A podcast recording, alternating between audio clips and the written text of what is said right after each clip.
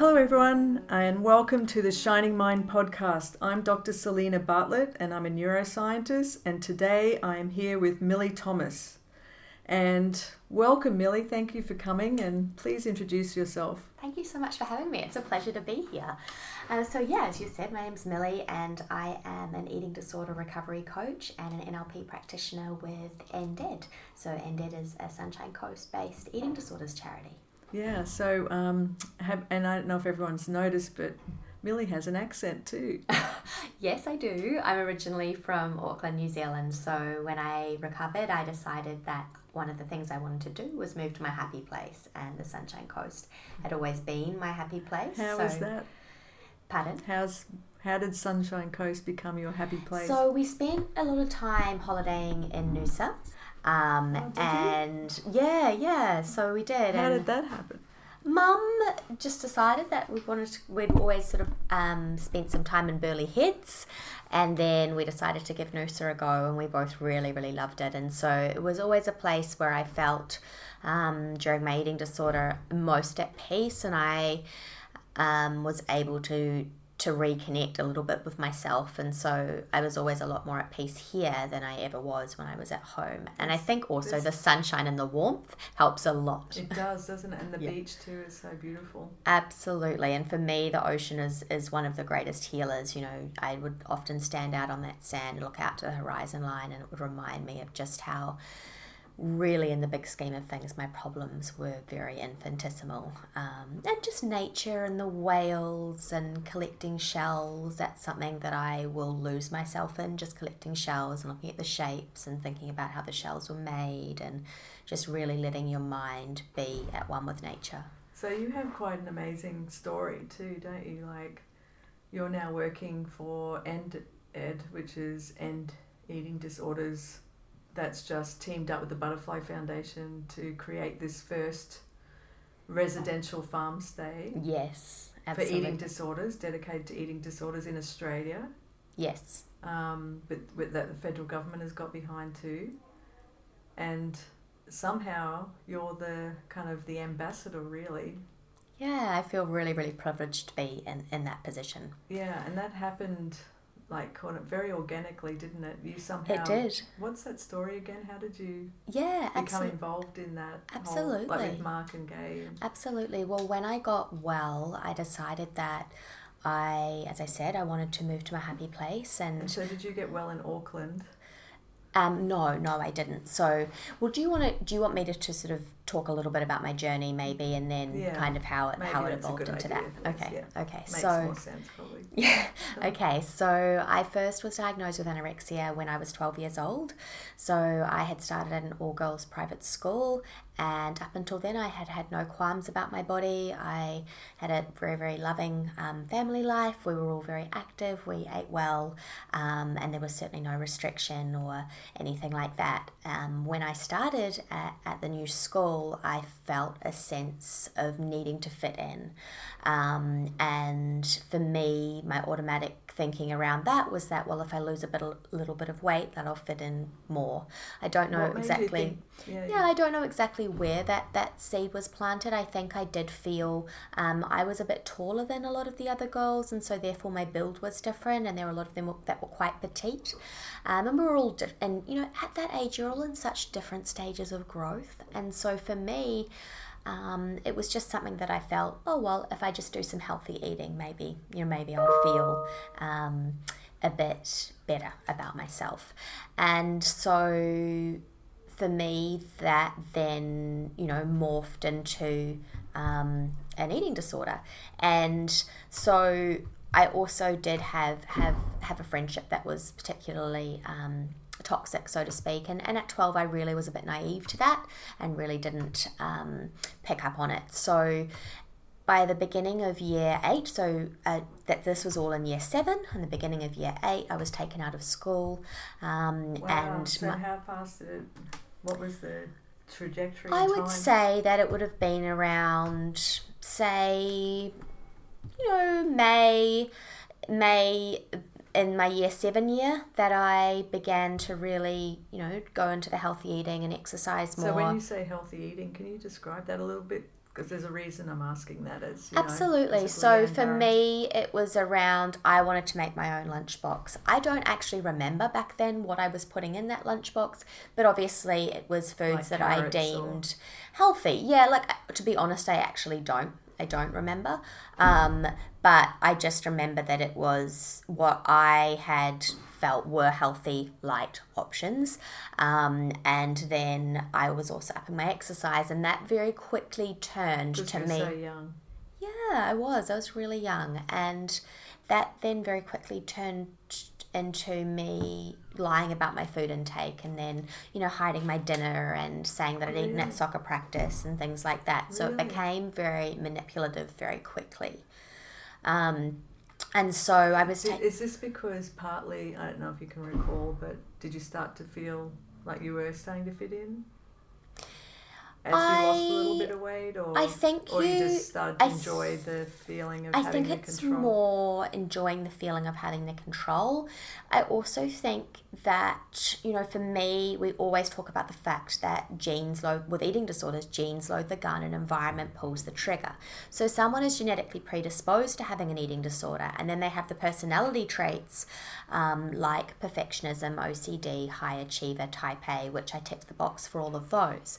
And then you're put in an environment where you know, it is high stakes. There is, you know, high academic um, achievement is prized, and then all the goals were, you know, uh, showing off their bodies and, and talking about food and, and things like that. So it was that environment that then triggered it off for me. Um, and so I think but not in the other school. No, much, no, no, not in the other school, and I don't know whether that's to do with the element of there were also, you know, males there as well. Whether it was just that age, I'm not too sure. But I, but what I do know is that You're definitely going through big hormonal changes at twelve to fourteen. Absolutely. And, you know, once someone who is predisposed drops below that goes into energy deficit, then then they're primed for that eating disorder to kick in. And so for me that that is what happened. Um, and so fast. it is. It's really, really fast. Um, and that's, you know, something to be really mindful of, obviously, too, in recovery is that it's really, really hard for someone just to ride that very, very, very fine line of just being okay, BMI wise, or just being okay in terms of medical stability. Because then if you just dip a little bit below, say you get sick, say you get the flu, then that eating disorder comes back with a vengeance. Um, and so that's why I always encourage people to really not focus on goal weights or just reaching a line. It's about actually allowing your body to find its happy place. And you don't know where that's going to be until you allow yourself to eat freely and just exercise for pleasure and you just accept where your body naturally needs to sit. And it is an incredibly difficult process, um, but it is one that's perfectly possible. So, so back to I basically got taken out of school in year eight. Um, my mum I took time off work to, to, to feed me, to re-nourish me.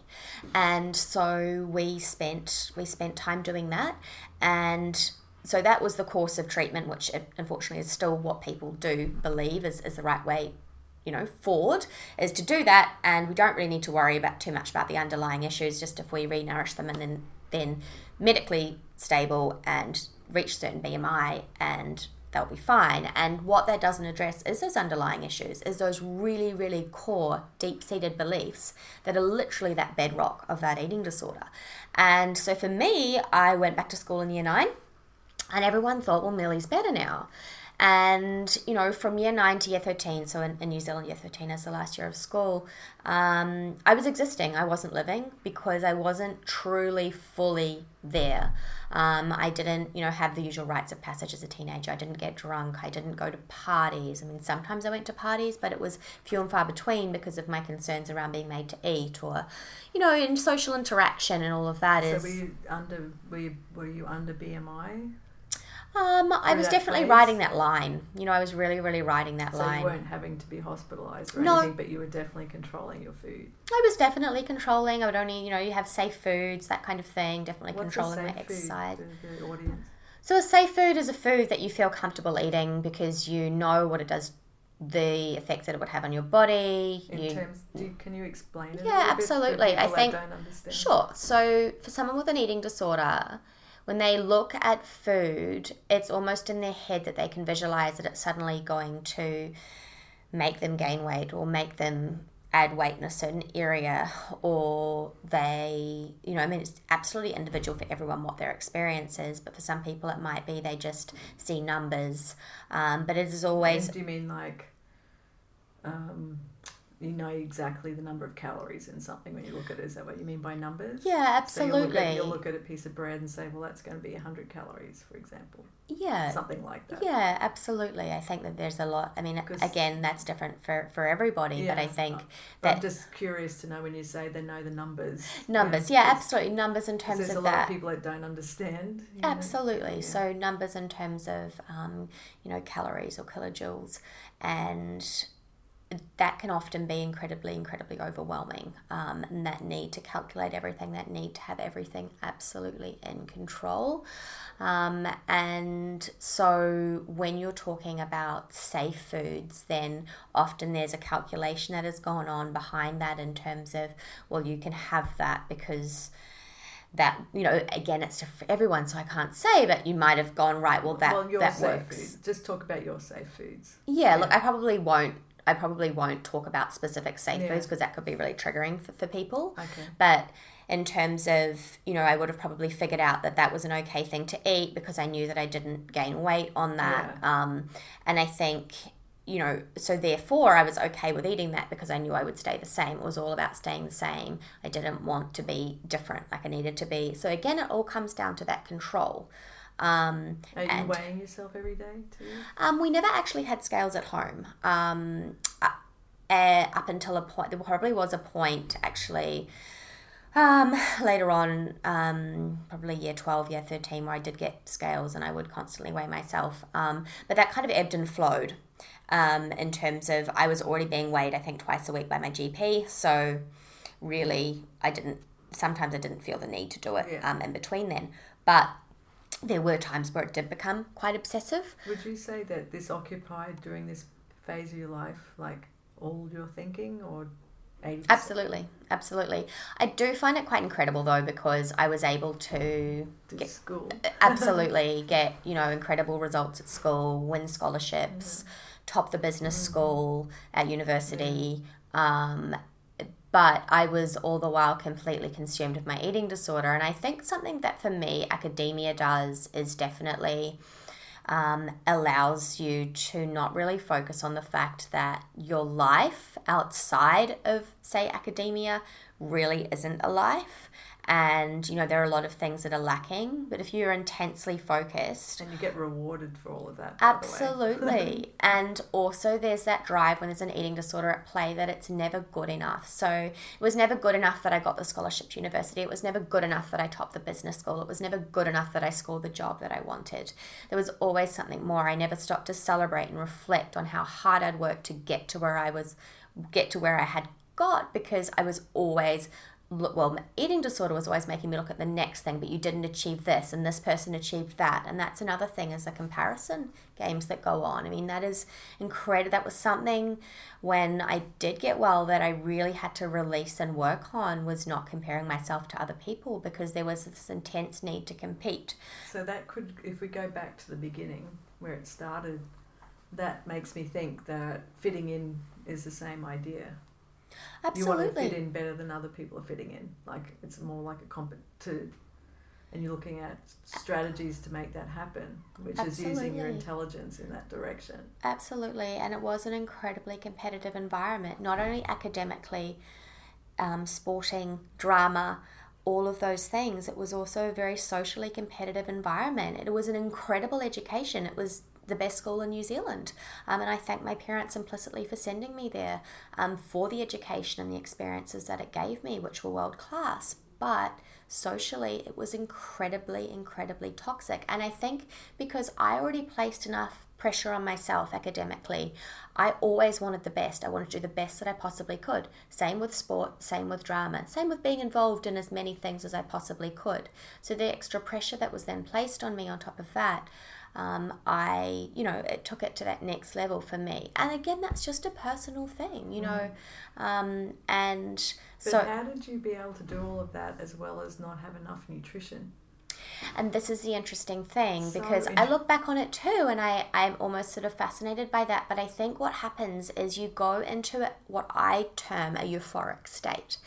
so it's this. Because you feel so in control of something. You're so in control you don't it was worse when i ate because when i ate it was like ooh i have to think about this and i have to calculate it and I if i was just purely restricting then i just had this focus this razor sharp focus and i could just do what i needed to do. And you know i could absolutely hone in on exactly what it was that i needed to study for or the essay that i needed to do or the sports game that was coming up. It was just it was just something that happened for me. It was, it, yeah, as I say, it was euphoric. And in terms of um, exercise, that was the case as well.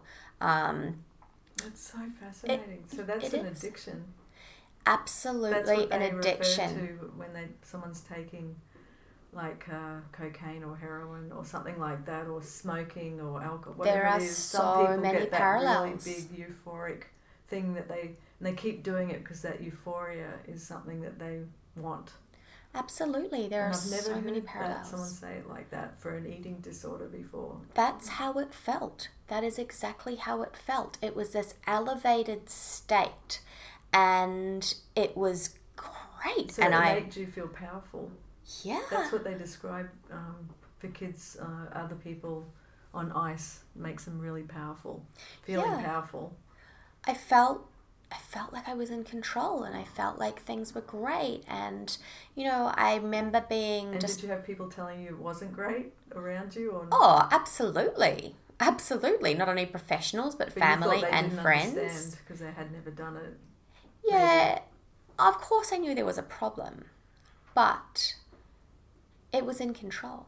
I was in control whereas really my eating disorder was in control. And I think this is some incredible sort of thing that I often talk to clients about because they're worried about giving up their eating disorder and they're going to lose control, they're going to lose all control. And I always say to them, hey, hey, hey, what do you mean you're going to lose control? The eating disorder is going to lose control and you are going to reclaim control. And there's this beautiful analogy of, you know, your eating disorder being in that driver's seat and you being in the locked boot of that car and then bit by bit you getting into the passenger seat and then you coming in and you taking that wheel from that eating disorder and you being in that driver's seat. Because ultimately recovery is about reclaiming your life and and reclaiming the control that you have over it. And you know it's it's a really really it's hard thing to do. everything you're describing to me because you know my background is addiction mm. neuroscientist is there's no difference. Absolutely. Absolutely. And, and it's just that there's no drugs involved. This is the thing, and this is why we also see so many comorbidities happening with eating disorders. So many People, mental health comorbidities. Absolutely. And do you mind describing what you know about those? Absolutely. So what we see is uh, can I just step in and say Millie's got a lot of experience now. She's fully recovered and she's had a lived experience, but now she's helping lots and lots of people that are struggling through being the recovery coach for endED. We'll go into that a bit later, but Absolutely. because of your experience and all your knowledge now, um, it, I think it'd be nice to share with the audience some of those amazing things that you've learned. Absolutely. Um, so in it's terms, not just about the food. That's what we're saying. No, exactly. Um, so in terms of comorbidities, what we see is often there is um, comorbidity with, with alcoholism um, or with drugs or with borderline personality disorder or bipolar, um, and, and there are a myriad of others. Um, but it's often that the person, for example, if they're in a situation where for someone with bulimia, they're unable to binge and purge, then they may switch to something like alcohol Um, again, it is something that serves a bit and of a numbing they switch function. They can switch back and and, can forward. they do them together? They, Yeah, that doesn't absolutely. really match up though. I mean, I Um, guess you would, you can purge from drinking too much. Look, definitely, I've had um, you know clients who who um, say double in alcohol and bulimia, and they will be binging and purging, and they will also be drinking. Um, I think it depends where that person is in their journey. Um, and what their mental, you know, their mental stability is at that stage. Sometimes it might just be, no, I'm just doing alcohol. Sometimes it's just the binging and purging. Again, it's what environment they're in, what they can get away with. Um, and I think what is really, really important is that the person is treated as a whole. So their um, personality um, disorders, as well as their alcoholism, as well as their drugs, and their eating disorder, it all needs to be treated. We can't just treat one aspect, we need to treat that person and, and look at all the different. Um, it's a bit like an octopus with tentacles, really. I mean, there's all these different aspects, and we really, really have to be mindful of the fact that they are all interlinked, that they're all feeding one another in some way, and it's about supporting that person to be able to really dig down deep. And at the end of the day, it comes down to addressing those core core issues you know a lot of time um, we talk about the fruit of someone's problem so if you think about the tree a tree and it's got all this beautiful fruit and often we sit in psychology sessions and we talk about things that really aren't the core issues and we're making jam and chutney with that fruit and we need to go down that trunk and we need to get into those roots into that core. And it's hard and it's confronting and we will shy away from those issues. When i started to see i'm sure we'll go back to my story at some stage i feel like we've jumped a whole big chunk but um, when i started to see my neurolinguistic programming um, specialist the things that she confronted me on in terms of the beliefs and values that I had to let go, I was not happy about it. I stormed out of that office. I just was not okay with letting those things go in the beginning. My eating disorder put up a big fight. And You're It- talking about being able to achieve all those things you achieved because you could be so hyper focused on being this type A person and having Um, to let that go. What Um, no, I was more meaning so there were definite um, beliefs and values that really, because I mean, those characteristics of mine are actually really can be really positive if used in the right way, right? So I didn't have to let go of those. I had to learn how to harness them for my own good. I had to learn how to harness my determination and my drive While and my perfectionism towards yeah but i had to and, and learn how to harness it towards recovery you know and so i did that but in terms of what i was letting go of it was more around I'd always said to myself that I'll recover, but I want to look a certain way, and so it was like recovery with conditions, and that just just does does not work. And when I was being challenged on that, that was like absolutely f off. I do not want to know you anymore. If that's what I'm going to have to let go of, I will not, you know, stand for it. And you know, That's ha- what drove it in the first place. Exactly. I needed to have control over what I was going to look like on the other end of recovery, and that's not possible if you want full recovery. And so I remember sitting with my mum on the beach probably a couple of days after that session that I'd stormed out of and saying to her, Mum, maybe she's right. Maybe, maybe I need to give that a go. And it's like, look, you know, look at yourself. 15 years later, nothing's changed. Yeah, maybe you do need to let go of things. So it was things like that, things like, you know, the fact that I'd always worried about what other people thought of me. And, you know, my therapist said to me, you know, you don't ever know what other people think of you. they're And thinking about themselves. Exactly. And I kept saying, Well, I do. And she said, How do you know? Well, they might tell me. And she said, How do you know they're not lying to you when they tell you? And it was like this moment of, Oh my goodness. So I'm spending all this time and energy worrying about what other people think of me, yet they're probably not even thinking about me. Um, and so, yeah, so things like that that really, And you know, it's a shocking realization, isn't it, when you realize people are mainly thinking about themselves. well, it's very, very, for me, it was very, very freeing. Yes. You know, it was this moment of, But, "Ah, but most people are worried about what other people think about them. Absolutely, but I think when you come to a place of realizing that what matters most is what you think about yourself Because And you have that- to take yourself with you for your whole life. Absolutely. And that's what matters most is how do you think about yourself? And because that then directs how you care for yourself, how you carry yourself, how you project yourself to the world, how you treat other people. And that comes from doing that core, core inner self worth work where you know yourself and you know your purpose in this world and you feel comfortable in your own skin and you don't feel the need to prove yourself or compete.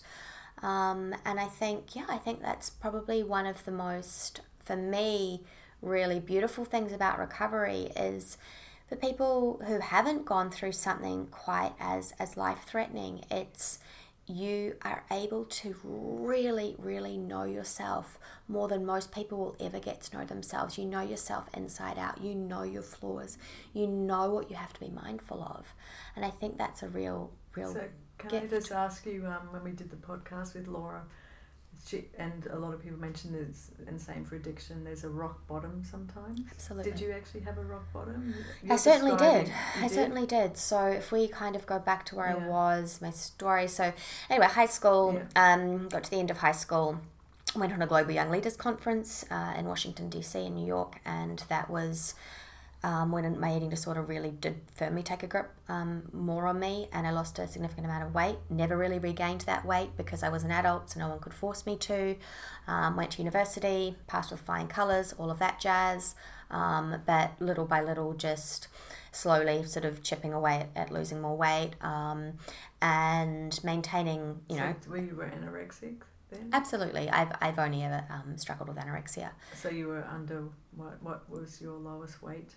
I definitely won't talk about weight numbers because what we know is that eating disorders um, are highly competitive. and so, for anyone to talk really? about amounts of calories or to talk about weights is just highly triggering because what people think is she got to that weight, so I'm not bad enough, I'm not a good enough um, so that's anorexic. such good information. And I also think so because this is what we're about too. Is we're trying to provide more information to people because people that don't see it never struggle with it.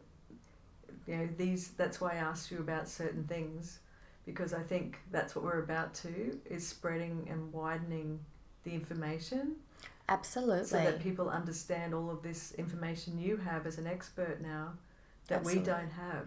You Yeah. see, things like that really matter, what you just said then, because I had no idea. totally. You see what I'm saying? And so if we can keep having, that's what I love about these conversations. Absolutely. And I think, you know, you're very right. There are a lot of myths and stigmas still surrounding eating disorders. And, and a lot of it, too, is that there's this predominant discourse around, you know, when we see a, a media representation of, of, of an eating disorder, it is generally a white female with anorexia and very underweight. And, you know, 70 75% of my clients, um, you know, don't, it wouldn't battle with traditional anorexia in terms of looking underweight. And that's why I always say that eating disorders don't have a look. You know, eating disorders are complex biopsychosocial illnesses, and it's, we, we have to, we really have to get that message out yeah. there. Well, thank you But for that. yeah, so in terms of, um, So it's, a, being- it's so- a you're almost saying, sorry to interrupt, Hmm. you're saying we focus on that because it's about eating. But what you're saying is it's really about what's going on in someone's mind. It's like a mental health absolutely, absolu- disorder. absolutely, And sometimes it doesn't present itself by first pass looking at somebody. absolutely, But only if it does, that's kind of very extreme yeah. as well. Someone can be, you know, really ill and it's just really, really obvious. Absolutely, but by the same token, someone can be really, really ill with an eating disorder and not look severely underweight as well. It all depends so on the the individual's important journey.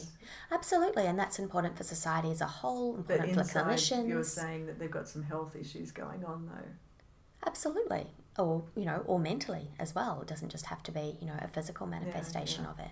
Um, you know, people can have restored weight but not have not have been um, given the support to deal with the underlying psychological issues. And, and as we know, then that just means they still have the mind um, of, of, an eating disorder. So um, for me, I uh, so basically, I was working, Yeah. um, all that sort of thing, and then um, I was being seen as an outpatient um, for How the old regional. are you now? Um, this would have been about mid 20s. Um, so I was being seen as an outpatient for the Regional Eating Disorders Service in Auckland.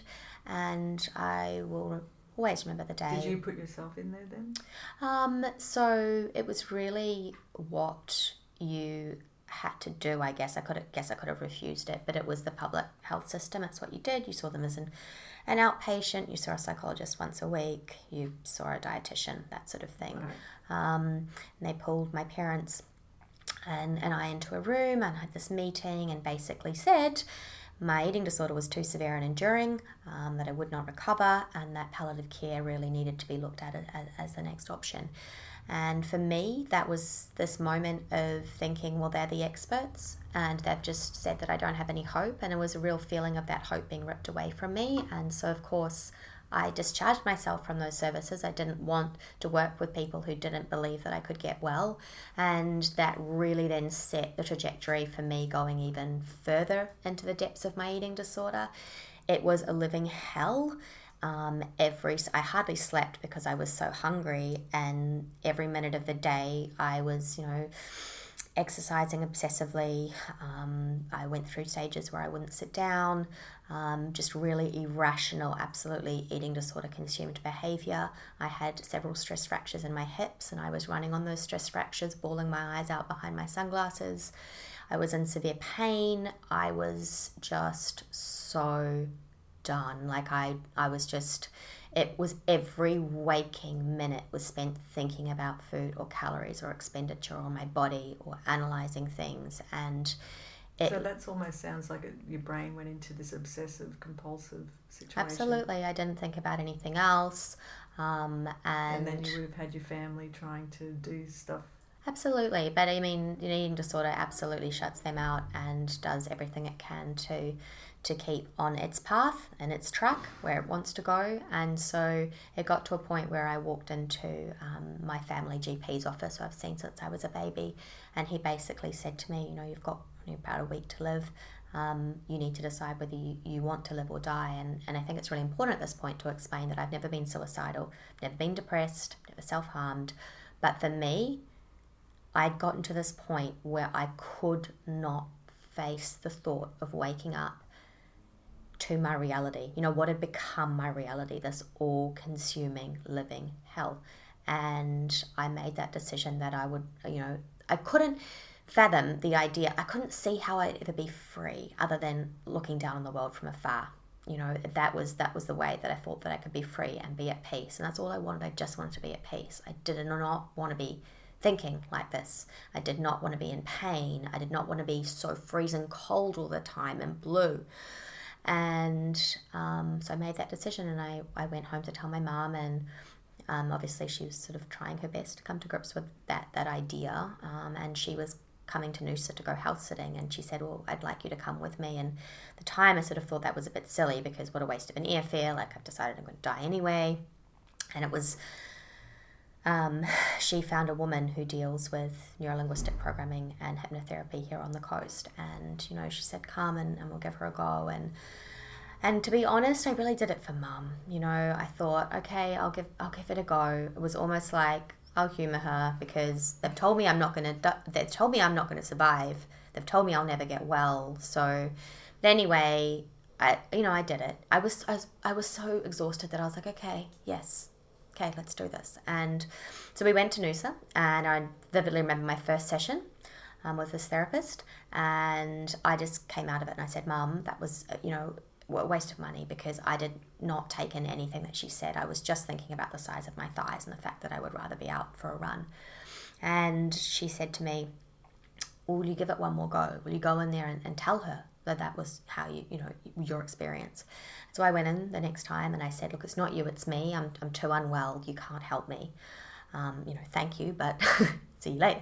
And she said to me, Why do you think that? And I said, Well, because all I was thinking was, you know, about my thighs and everything. And she said, Yeah, and you were also thinking, and she reeled off all these thoughts that I probably never told anyone in terms of, you know, what the rhetoric is in my head with the anorexia. And I just sat there and I thought, she can see what's going on in my brain. I, I need to give this a go. And it was from that moment on where I was in boots and all, I decided consciously that I was going to take that leap of faith. And it was really that moment of I either do this and I give it my all or I'm going to die. So for me, I didn't want to die not knowing what it was like to truly live. You know, I had got my eating disorder when I was a child. I didn't know what it was like to live as an independent adult, have a full life, have loving relationships, um, all of those things. And so I felt like I owed it to myself to really, really dive it, dive deep and, and give it my all. And it was the most confronting, excruciatingly difficult experience of my life. There were tantrums. It's literally like you're a toddler, you throw your toys out of the cot a million times over. Um, and it really, really pushed me to my absolute limits.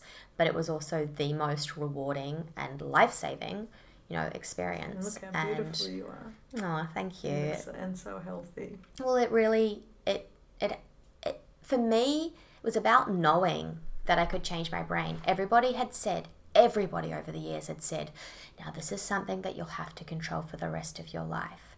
And, you know, this is something you just have to keep at bay. And when this therapist said to me, she said, Well, you can change your brain. And I said, Well, no, everybody. She said, you can change your brain. Do you want to change your brain? I said, Well, of course I do. She said, You can change your brain. And it was just this moment of someone simply telling me that I had the power to do that and being able to change my neural pathways from having this eating disorder super highway with all these flashing lights. It was just it's how I describe it. It's just so easy to get onto that highway and that freeway and everything just flows. And, you know, dealing with with your neural pathways and creating new ones is like almost carving out like a goat track on the side of the motorway and you, it's really craggy and someone once has sort of bushwhacked its way through it but you've got to go again and again on that track to create that as a super highway your super highway of health and happiness and you know connectedness with your soul and it's it is really hard and there's always that option to get on that eating disorder superhighway kind of pulling you go well you could get so much easier. It could be so much quicker to your destination but it's about really going in that direction where it is harder but where you learn about yourself and you create a new life for yourself and you come out of that process connected as a whole person mind body and soul. So can i ask you millie um, this is really important um, point. And it's a, first of all, congratulations on what you've done. It's absolutely amazing. Because no one believes that they can do that, but then to see the product, which is you, from that hard work and mm. taking that journey. What I want to do with you is this is where we call it um, connecting. Like, how do we help people take that first step? Like, if they're listening to what you've just said. And I mean, it doesn't get much worse than what you just described happened to you, right? Absolutely. And you had a beautiful mother, and you got this opportunity, and it could be the universe lining things up. But what is that like? Like, let's pretend that there's people out there listening to you, and that NLP person said something to you that click something in your head. You then realize what it is that you truly value and what you want your life to look like, what you want your life to be founded on. And it it enables you to realize that you are not your eating disorder because I think sometimes when we're so consumed, we've been consumed for so many years. You know, for me, I was sick for 15 very long years. And so I really did feel that my eating disorder and myself were one and the same. And so it was a process of me realizing and uncovering that Millie inside of me, that Millie that valued connection and valued authenticity and loved nature and all of these different things that made me who I was without my eating disorder.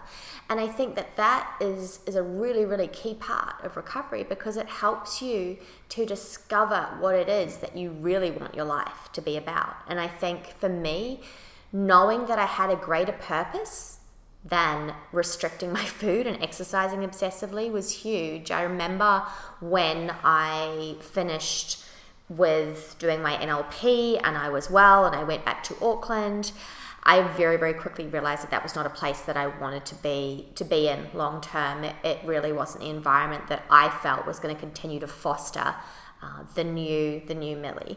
And so I actually went to So you're to creating Millie 2.0. Millie 2.0. I mean, very much I'm still myself. I'm still that little girl, um, you know, that I was all those years ago, but it was about reinventing myself in a way, definitely. And well, almost coming home to myself. It's, it's it, it is a beautiful kind of terminology to use where recovery is involved because it is. You are coming home to yourself. So can we talk about um, the first day you, didn't restrict your eating?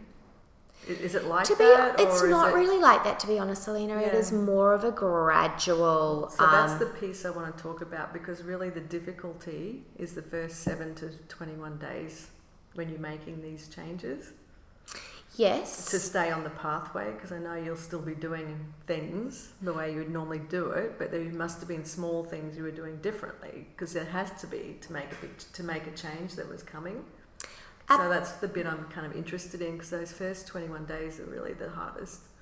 Absolutely. Um, I would definitely say that it extended beyond 21 days as well. Oh, it does. Um, yeah, in absolutely. It's, terms it's of- for your whole life. and and it definitely it definitely ebbs and flows in terms of the difficulty um, of it and it definitely depends also on, on your moods and things like that and um, also for me it depended on, on what sort of things were being challenged in therapy and and so there's it's, it's it is an emotional roller coaster um, I think you know it was quite sporadic in so it terms sounds of how like what you're saying is it's it was the way you were changing your mind first. it absolutely before, was Before, that piece was coming before changing all of the, your habits around all these other things. Absolutely, shifting those those neural pathways and shifting those beliefs and allowing me to just kind of loosen my grip on on that reality and what I had, you know, believed in, um, allowed me to then what my mum and I termed as me becoming softer. So not only was it becoming softer in the way that I viewed the world, not only was it becoming softer in my body and less angular, but I was just becoming softer with myself. I wasn't so hard and fast. It wasn't so black and white. Eating disorders are incredibly black and white. You know, they don't like grey. And so I was just becoming softer with, with, with the whole process. And so that then allowed me to be less rigid and less um, almost polarizing with with my food and and allowing myself to gently go well maybe I could try that and maybe I could have that and speaking up for myself and taking ownership of things like that um, and then So it's this preparing your mind piece.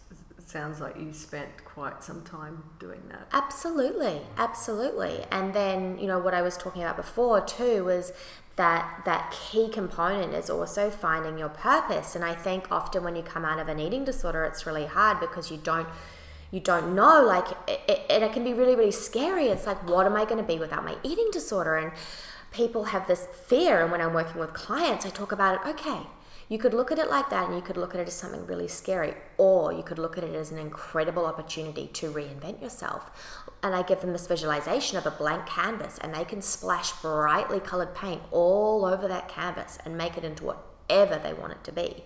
And there's there's an opportunity there. And you know for me that's when i went back to auckland and i just realized you know what I, I need to i need to discover what it is for me. What is going to be my next step? What is going to be my purpose and I went to uh, Los Angeles for a little while and just spent some time there, really trying to sort of find myself and what it was that I did want to do, and also really so enjoying. You went to LA, did you say? Yeah, yeah, I, I really love LA. Um, it's it, I've got a lot of friends over there. Um, people people often sort of say to me, "You went to LA to find yourself," but for me, it's got a really special place in my heart. Um, there were a few sort of pivotal moments in my recovery that happened there, in terms of well, probably I would say my eating disorder journey that happened there, realizations, moments, that sort of thing. It was a very full circle thing for me to go back to LA. Um, and I just spent time really enjoying living, living as someone without an eating disorder, just doing normal things, going to cafes, having a cupcake, not thinking about But it. it's almost like a radical change in your environment too, right? Absolutely. Because your environment stimulates that, triggers the brain to do what it's used to doing. And it makes it hard to fight that in the beginning stages. Yes. And I had this moment Um, while I was there, I was in a park and I was journaling, and there was a lady pushing her daughter on a swing, and she would have been about six or seven. And she said to, to this young girl, she said, I won't be able to, to swing you anymore soon because you're getting too fat. And I had this real visceral reaction in the pit of my stomach to, to what she had said. And I just thought about the course of events that that could trigger off for this young girl and this you know possible lifetime of body loathing or eating disorders or whatever it is. And um, people have been saying to me that I should write about my experience. And up until this point, I'd thought, you know, there are a million eating disorder recovery books out there, and I didn't feel like I had something unique to offer. So I hadn't really written, and I didn't mean that I went off and wrote a book, but what it did mean is that I wrote about my experience and I posted it on Facebook. I wanted people to know what it's like to have an eating disorder and how dangerous it is, and how we've got to be careful around our language. And I posted on Facebook and it just resonated with so many people and people liking it and liking it and commenting and sharing and then Huffington Post picked it up and it was at that moment that I realized I do have something of value here to offer and I just found the fact that my lived experience resonated with people so deeply. I just knew from that point on I was like, you know what, I want to do something with this and that was that moment where I decided I want to move to my happy place, the Sunshine Coast, and I also I wanted to start an eating disorders charity. And when I arrived on the Sunshine Coast, I was very quickly introduced through a mutual friend to Mark and Gay. And I just connected with them immediately and their mission and their vision and, and everything. And, and as parents and carers of, of individuals with eating disorders, you know, they had started to support parents. And I said, well, I'd really love, I said to Mark, I'd really love to support sufferers. And it grew from there. And so that was incredible. It was like the universe aligning, and I just thought I. I want to be involved with them, and, and, and, you know we're so aligned in our values, and it's incredible because it enables us to achieve such great things as a collective with lived experience from both sides of of having that parents and carers and and the sufferer's perspective. And I think you know it's been incredible to watch that dream of ours come to fruition with establishing Australia's first residential eating disorders facility.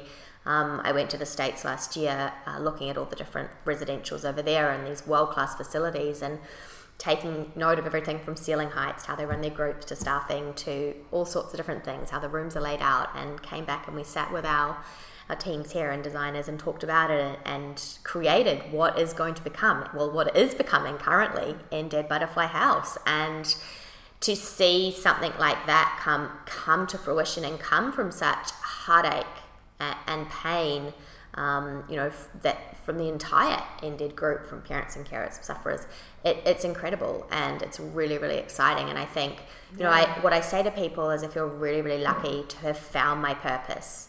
Like I deeply, deeply feel that this is what I will be doing for the rest of my life in some capacity because I feel that sharing our stories, I feel that dispelling the myths and stigma. I went down to Parliament last year and talked about myths and stigmas surrounding eating disorders, doing things like that, doing podcasts like this, letting people understand or gain some sort of understanding of what an eating disorder, what it's like to live with an eating disorder. Well, I don't how, think people understand that it's an addiction.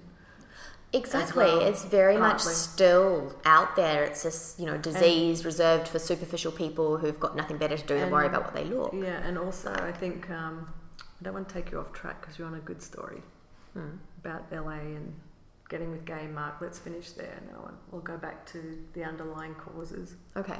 So in terms of the residential, so I just talk a, a, briefly about that as well. So we have a beautiful property, um, 25 acre property in Mooloolah Valley, and that is where we're building Australia's first residential, and it's very much um, specialised, obviously, for eating disorders, and it is a, very holistic approach, and it is based on the eight keys model. So, the incredible Carolyn Costin, who I've trained under to become an eating disorder recovery coach, she had the highly successful Monte clinics in the states and she we are using the eight keys to recovery model um, to form a foundation for, for, for how the the facility is going to run, and is very much um, along the lines of the fact that everybody enters treatment with a healthy self and an eating disorder self. And the goal of recovery is to integrate those two selves and for that person to become one again.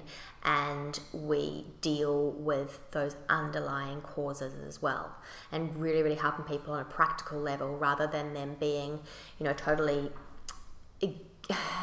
I guess, helped to a point where it's sometimes almost disabling because if you're in hospital and you're just being constantly fed and you don't have you're not touching the food, you're not portioning the food, to then go out into the community, it's incredibly, incredibly traumatic because, well, you haven't had to cook for yourself, you don't know how to portion it, and that sort of thing. So, um, there will be a level system where people on different levels are able to actually have privileges privileges like that so that they can learn basically learn how to live again and learn how to live again in an environment where they are surrounded by compassionate caring staff that are specialized in this area yeah. and it's still invoking the medical model too. You're not separating it from the medical model. Absolutely. It's all integrated. Absolutely. Like you, you're taking everything integrated. across the spectrum Absolutely. to tailor it to an individual. Absolutely. So it's not like you're choosing to go against anything. Exactly, and existing um, their existing multidisciplinary treatment team will also be involved. And we need all families that, involved. It's so complex. That whole thing involved. We can't just be an isolated standalone thing. Everything has to be involved. And then obviously endED will remain absolutely as it is now, running groups and having the recovery coaching and all of that. So there'll be this wonderful um, follow through with, with community support. Because that matters so much. It is absolutely crucial. You, but you definitely need the acute care in the acute phases, as you've said. Absolutely, you really do. acute, you absolutely need that medical facility, totally. no doubt everything has its place. But for us to get the long term, you need all of these things interwoven into tapestry for recovery. A big tapestry, and I think the key thing is that that everybody involved in that tapestry communicates and everybody involved respects that person's value and role in it. No one's above anyone else. Everybody has their own part to play and it's equally as important because it's addressing a different side of the eating disorder or, you know, or part of the fam- family dynamic or whatever it is. Um, and and I think that's that's essential because I think that open communication between everyone then allows that individual to have the best wraparound care and support. Because what we know is that eating disorders manipulate and split teams and all of that kind of thing. And so they can be saying one thing to the psychologist one thing to the recovery coach and one thing to the dietitian. All quite different and stories this being happens spun. in addiction too Absolutely. The line is unbelievable. Absolutely. But it's not it's it's to get what you want, right? It's a deception thing. Of course so it is. Can we just talk quickly about this cause? I think this is so important. I think this is the future. Sure. And that is underlying and this has been a big learning for me too because I'm not an expert in eating disorders. But what I've discovered, and we had this big conversation before we started the podcast, is that underlying it is severe trauma and stress that's underlying people's eating disorders. So there's these comorbid mental health issues too that are never really talked about. We, when we're talking about eating disorders, we're always focusing on the eating disorder. And that happens with addiction. We focus on the alcohol, we focus on the drug, but underneath that is, is a lot of trauma and um, other causes. And unless, and as you mentioned, if you start to bring back the food or you start to reduce the alcohol, then all of that stuff comes back up and you need something to counteract or to replace the thing that was helping to solve those problems, right? And this has been your experience too, out in the real world, working with real people, right? There's this underlying multi pronged issues, and eating disorder is just really a medication. Absolutely, yeah. And we just don't ever think of it like that. Yeah, I mean, which is why it's so complex that you have to have a lot of players working together. You do. You absolutely do because so what we know is that eating disorders are constantly morphing and changing. So you might be working on one aspect of it and really be nailing that aspect and then it morphs and changes and all of a sudden you've got it hitting you from another angle and that is is one of the real challenges of dealing with eating disorders is yes they are so individualized but they're also really, really tricky to navigate because one day they're attacking someone from this angle, the next day they're attacking from another. And it really does take a team, a is team that, approach. Is that like a food attack? Like they'll be changing what they do with food It- or exercise? It could be or- it could be a number of things. It could be what you know, it could be what they're talking to them about how their body looks. It could be in regards to food. It could be in regards to exercise. It could be in regards to what people are saying about them. It could be at so many different angles. and, And, I think can change, is what that, you're saying. that can change too and i think that that's you know really really important to understand is these underlying causes and factors that cause an, an eating disorder it is so much more than just about having an issue with food. That is how it manifests absolutely. But you know my clients all have different journeys and they've all had different experiences that lead them to be experiencing an eating disorder at the moment. Whether that experience is is sexual trauma whether it is is family trauma whether it's post-traumatic stress there are so many different different ways um, that and, in your experience, um, how many people have you noticed also it's in the family too? There's some family history of eating disorders too. That is that is that is common, definitely. Um, I wouldn't be able to put a figure to it, but it definitely is common. Um, definitely, even if that family has not had someone with a diagnosed eating disorder in it, um, family members with with issues around food, and often I will have people asking me like, how can we prevent? You know, how can we make our home environment the best that we possibly can to prevent our young ones from getting an eating disorder. And something that I always say is that it's really, really important to remember that there is no such thing as good or bad food, that food does not have a moral value. You know, in our obesogenic culture where there's such a focus on healthy eating, we really do label foods as good or bad, and sugar's bad. And this is, it's like at the core of it all, food does not have a moral value, and you're not inherently good or bad for consuming that food. Because what you need to understand that is if you tell someone who is predisposed to an eating disorder that sugar is bad, that may mean that they get to a point where they won't even consume fruit because fruit has sugar in it. And things like how how you talk about your body, how you talk about other people's bodies. And you know, young people pick up on that. Or you don't even have to be a young person to pick up on it. If you're around groups of friends that judge people who are walking down the street or talk about their bodies in a negative way, then you start to feel that somehow your body might be inadequate too. And so it's about being really mindful of how we talk about and how we treat food, body, exercise in a whole number of ways because it this can, also comes down to gender differences too. How women think men want women to look a certain way too. look, I think definitely There is definitely that component to it. Yeah, and I think And the it- it- modelling, the models on the It, yeah, and again, it comes down to an individual experience. So for some people, that may not play into it at all. For some people, models on a catwalk, they might be completely indifferent to it, or completely indifferent to what, um, you know, depending on their sexual orientation, of course, what a male or a female's Yeah, but the um, Instagram idea. pictures of young girls now.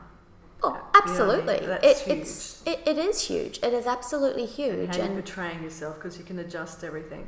Absolutely. And, you know, what I say to people is that what you are seeing online is not reality. And um, often what I do with my clients is a social media cleanse and get them to go through and unfollow any accounts that they are judging themselves again, that they against, or that they somehow, you know, feel inadequate when they, when they look at them.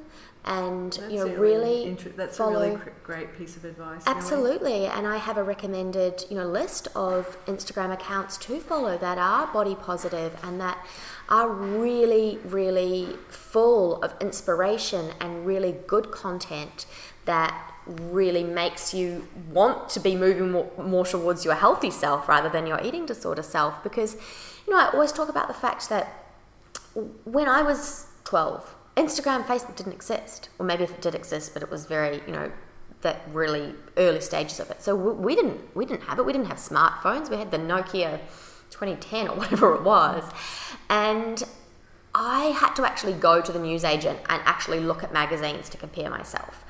Whereas now it's just in the palm of your hand. I don't know that I would have survived in this Instagram culture because it is just so so insidious. Well, the other day um, I was in Auckland and I was talking to a beauty therapist, and you know what the latest thing is that people get butt fillers. Yeah. And lip fillers. Mm. So they're putting silicon. Oh no, they're taking fat from parts of their body and putting it here. Yeah. So they can look like a certain way from like an Instagram look.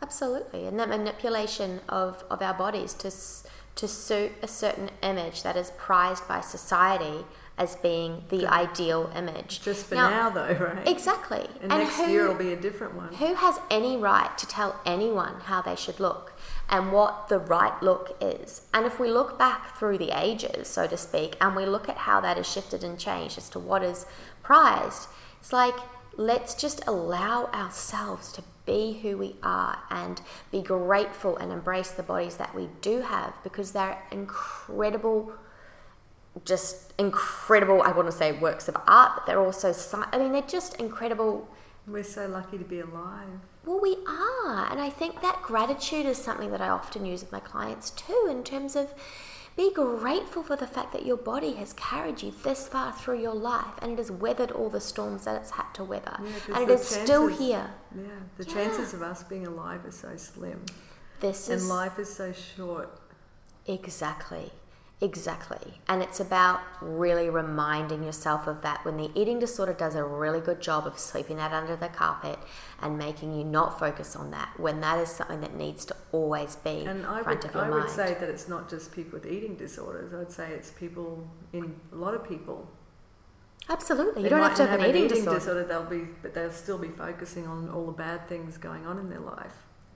Absolutely. And then life's over before you know it, or you might get something that could make you ill. And Absolutely. Yeah. And I think something really powerful that I do a lot personally and also try and help my clients to to instigate it in their own lives is reframing. So when you say something as in, well, I'm failing at this, it's like, no, you're not no, failing. you're trying at this. You are trying this and you are learning from your experiences. And a really small, simple shift like that can be incredibly powerful because our self talk is so, so, so important and more powerful than we realize. Yeah. So if Oh, we can be powerful. conscious of reframing things, and another thing that I, I often say to clients is that it's about conscious, consistent commitment every single day to recovery. So today, that conscious, consistent commitment might be around reframing your negative thoughts. Tomorrow, it might be around challenging yourself around foods that you're afraid of. The next day, it might be about removing yourself from from toxic friendship circles whatever it is but it's that conscious consistent commitment to moving away from your eating disorder self and strengthening that healthy self so that you can reclaim your life Yeah. Well, I have to tell you just a quick story. Um, I did the Noosa Triathlon yes five years ago, and I trained for one year. And I did that triathlon, and I was totally focused on doing well in that triathlon. I didn't spend any time thinking about how fantastic it was, swimming in the channel, looking at nature on the bike, and then doing the run and list, and looking at all the wonderful people supporting you, right? So I did a pretty okay time, right, in 2014. Um, I just did the Noosa Triathlon, right, 2019. I haven't been on my bike only twice in four years. I have never done an ocean swim, but this was far, far better, wonderful triathlon in my whole life.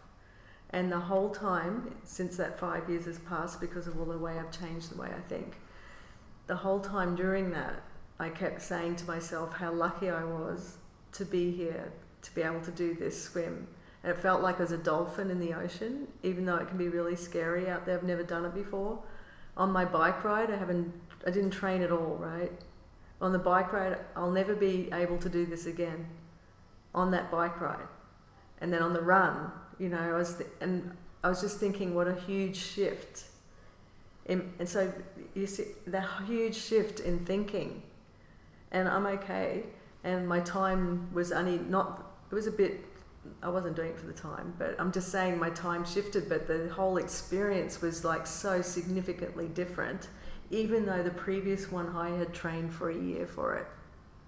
Yeah. So I was just thinking, what a huge difference just the way you're framing everything, the story you're creating in your head, how freaking powerful that really is. It's so powerful.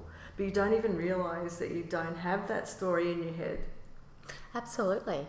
Absolutely. And I think. And what it's creating, I mean. Totally. And I think often people can be told things like, you'll have to deal with the eating disorder for the rest of your life, or really now it's too severe. Like I was told, it's too severe and enduring. You know, there really isn't any hope. And I think what's really, really important is when you don't feel that there's hope for yourself, that you look to other people in your life that are holding that hope for you, holding that hope that you can do this and that you can fully recover and draw strength from them. So if you're not in a position where you feel like you can really summon up that positive reframing and that hope and look to other people in your life that believe because there and don't tell me that there's not someone that believes because there will be. There was always someone that believes in you and believes that you can fully recover yeah. and it's just sitting there waiting in the wings waiting for and that how, day. how does someone like this is why you do the coaching and everything um, how can someone get in contact with you? Where do they go? Absolutely. So you can email me millie m-i-l-l-i-e at ended.org.au That's e-n-d-e-d au, or you can I run the endED Instagram, so at ENDED Australia. Uh, update that daily with recovery inspiration. There's always our endED website, www.ended.org.au. Um, and I've also got my personal Instagram at Millie TNZ. Yes, there's Facebook at we're, we're at Facebook at Ending Eating Disorders. So, multiple ways of getting in touch. Please don't hesitate to reach out if you've got questions, um, concerns, anything like that, or just want to find out more about what we're doing. Always happy to talk. Yeah, and we'll put all the links into the show notes so if people want to Brilliant. go and click to find you. Perfect. And um, so, can you just describe quickly, because um, I know we've been going for a while, mm. some of the wonderful things that have happened in your life now that you've made that recovery? You, you, have a long time recovered now. Yeah, so it's been over some four of years the amazing now. things that have happened. Gosh, for me, it's still. I mean, a lot is. of things have happened, haven't they? it I is. Mean, seriously, big things. Yeah, yeah. Um, I think there've been some. There have been a lot of incredible moments, and I, am probably guilty of not taking enough time to to reflect on them. I think when I recovered, I was just so determined to, to like make the most of every single minute of my life from here on in. And so for me, definitely moving to the Sunshine Coast was huge. Um, living here makes me so, so happy. I love being by the ocean and being in permanent sunshine. Um, meeting Mark and Gay was definitely um, one of the best moments of my life. Um, we connect on an incredible level, and I feel incredibly, incredibly grateful to, to have met them and to be on this journey um, together with endED. And I think moments like standing in Parliament and talking about myths and stigma surrounding eating disorders, having the Minister for Health stand up and tell my story in Parliament and at mental health conferences, and him recognizing the value of lived experience. That that's huge for me. Um, being able to use what was such a painful part of my life to help others, and to get emails from parents telling me that I've you know, had a. I don't ever believe that I can single handedly save someone's life, but it's wonderful to hear parents say, you know, we really believe that her contact with her or his contact with you was, was the, the deciding factor in things. Um, seeing a woman who I have coached just flourishing and coming out the other side and going, I want to help too, that's incredibly, incredibly special. And I think I feel privileged to to walk alongside these incredible, incredible human beings as they navigate what is one of the hardest parts um, of life, and to be able to to to be a witness to their struggles and to help. And it takes a lot to let someone in, to trust someone, um, and and so that in itself is a really beautiful thing. I think I also just love the freedom that being recovered allows me. So I love being able to have an afternoon nap if I want to and not think anything about it. Have whatever I want to eat and not feel guilty about it, not have to worry about it, not have to calculate. There's no calculation that goes on. And being free to just be me and not worrying what other people think and being able to embrace that and I always remember the Dr. Seuss quote those who matter don't mind, and those who mind don't matter. And it is so true. Let's just all be ourselves because we're all incredible, unique individuals who have something to offer this world. We're here for all these wonderful, different reasons. And let's appreciate one another and just live and love and be our beautiful selves. And if we just do that, and we support one another and we lift one another up and we celebrate one another's achievements rather than being competitive and tearing one another down, the world will be such a wonderful, wonderful place. I know. And you know what? I think that's a fantastic way to end it. Perfect. It's been so wonderful to talk to you today, Selena. I've yeah, loved it. And Millie, thank you for everything you do. Oh, it's really fantastic because we really need you and people are really suffering, and I know that, and you know that, and we need to do it differently, don't we? It's not working what we did, so let's make a change. We absolutely doesn't do. mean we get rid of anything that worked, but we have to start introducing new thinking, new tools, new ways, to combine it with some of the things that have worked over some time. Absolutely. I, I say we need a paradigm shift. And you know what's exciting is that paradigm shift is actually happening. At our groundbreaking ceremony, I said I feel like this is the start of a new chapter for eating disorder treatment in Australia. And I firmly believe that we're well on the way to that. And it's incredibly exciting yeah. to be a witness to it. And thank you. Um, it's just amazing to see how something can be done so quickly when you have purpose and intent. Absolutely. That was from zero to to a building currently going up in four years. It's been an incredible, incredible process, and it is an absolute testament to to not only the endED Collective but also to the Sunshine Coast community, to the federal government. we've had an incredible support from our federal member Andrew Wallace, who enabled us to get um, for Mark to go down and get in front of Greg Hunt and Greg Hunt has really, really championed this and, and taken it taken it on board. And then just the community spirit around it the people that have said we'll do the roofing for free. We'll do the garden. We'll do this. We'll do that. It is an absolute community effort and i actually don't know that it would have gotten off the ground as it has anywhere other than the sunshine coast because this is such a special region. It is. Uh, the people here are fantastic so, thank you very much for joining us today and helping spread the word and educate people and give a few tips and tricks. And um, let's hope that this gets to more and more people and, and people get a better, more fundamental understanding about what's really going on. And let's work towards making that a better solution by understanding both sides of the equation. Absolutely. So, thank you for listening, everyone. We hope you benefited from that, and we look forward to the next episode. Thank you. Bye.